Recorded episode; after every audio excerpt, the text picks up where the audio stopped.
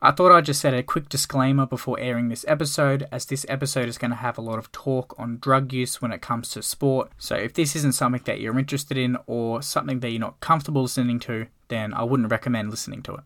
But for those keen to listen, let's get started.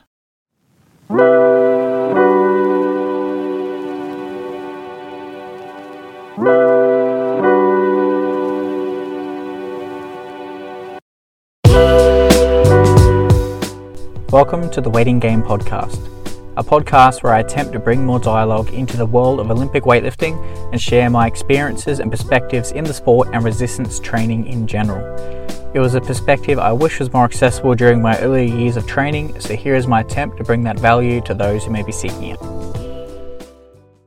Hello and welcome everyone to episode 40 of the Waiting Game podcast. I am your one and only host, Brandon Wakeling. I'm an Olympian and multiple time representative at the Commonwealth Games. And do I have an episode for you all today? Firstly, thank you to Miles for sending me this small little article in which I then delved way too deep into over the last week.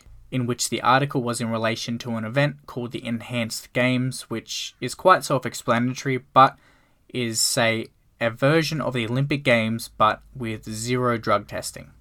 And this event is supposed to launch in 2024, and the CEO is an Australian. And on the surface level, you'd think it'd be quite straightforward and simple in the way that it runs, what they stand for, etc. But the more that I delve deep into this project that's starting next year, the weirder it got for me.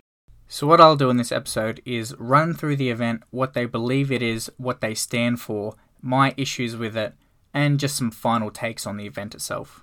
Just a premise before I jump into it if you are someone that, say, is taking performance enhancing drugs and you're not competing in any tested sport or anything of the like, then who am I to judge?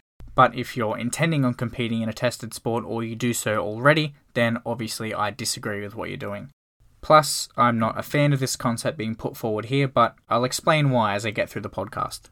So, to begin, one of the main premises behind their idea for this enhanced games is that international sports is rife with corruption and hypocrisy and is ready for disruption.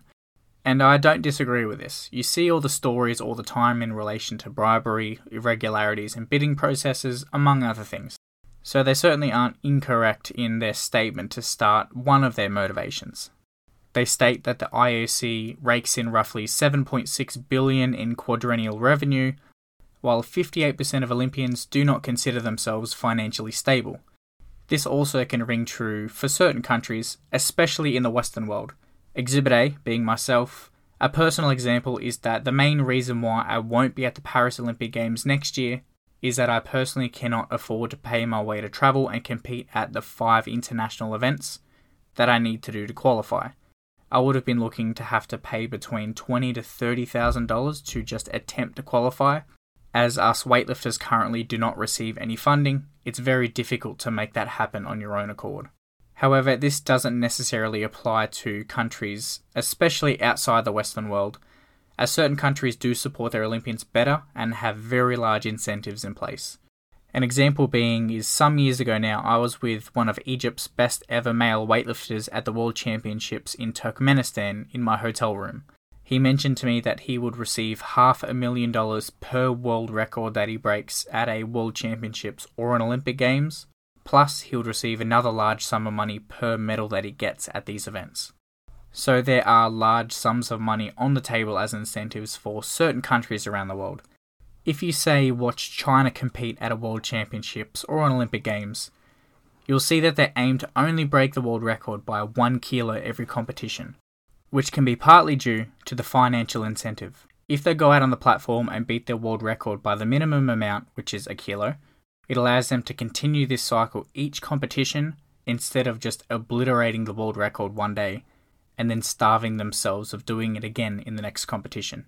But going back to the enhanced games, they believe that they can offer a better deal for athletes financially, plus also reuse infrastructure to hold events to cut costs for the host cities which actually can be a large issue for some host cities that host the Olympic Games. I know that some cities, say Rio, for example, have ended up being much worse off after holding the Games, whether that's through poor planning or managing financials. There have been certain risks for countries in the past that have held the Games. Now, moving on to the core sports that they say that they're going to host. They state that they're going to focus on only core categories of athletics, aquatics, gymnastics, combat, and strength, example being weightlifting. Now, I don't necessarily have a problem with the idea of what sports to include, as that's up to them, obviously. However, the inclusion of gymnastics as one example is a little concerning, as a significant amount of competitors at the Olympics are teenagers, which obviously creates a line that shouldn't be crossed when it comes to performance enhancing drugs, although I believe at this event they've capped the age at 18. However, just having this event in place for those that are less than 18 years of age that want to be competitive at this event also sets a dangerous precedent, as you can imagine. Now, onto the second motivation for hosting the event, they say that science is real.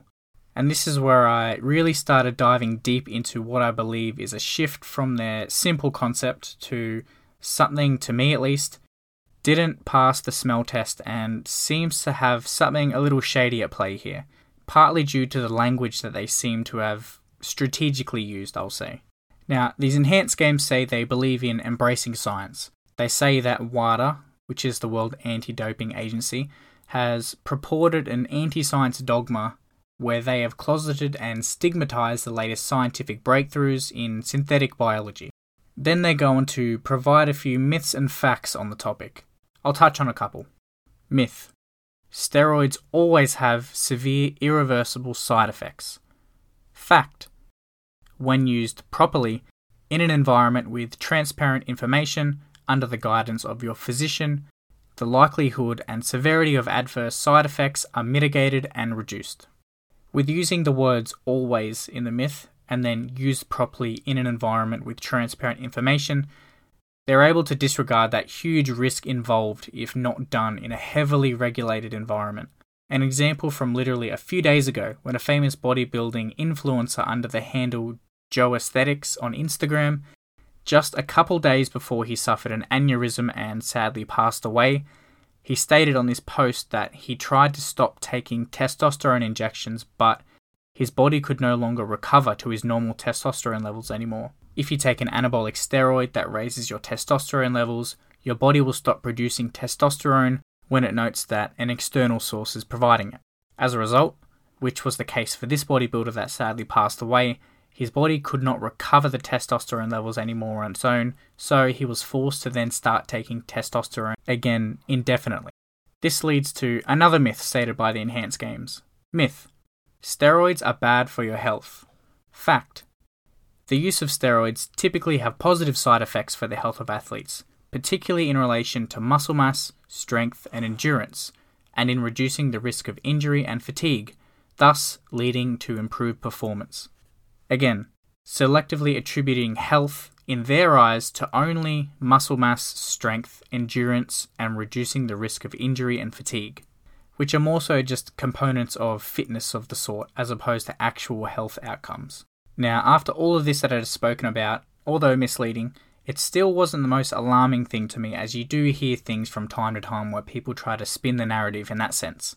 Moving on to the page that they call The Revolution. This is what really started to raise alarm bells for me, and it feels like they're trying to lure and exploit doped athletes, and just athletes in particular. Plus, they further try to build upon drug culture by using the inclusivity and identity politics movement, which is quite prevalent in Western culture today. They have then come out with their own inclusive language guide stating that we need to remove the word doping from our vocabulary altogether because it's an act of bigotry towards those that are taking performance enhancing drugs. Through this, they've then released harmful language terms and how we should change them. Now, there's a fair few, but I'll just touch on two here.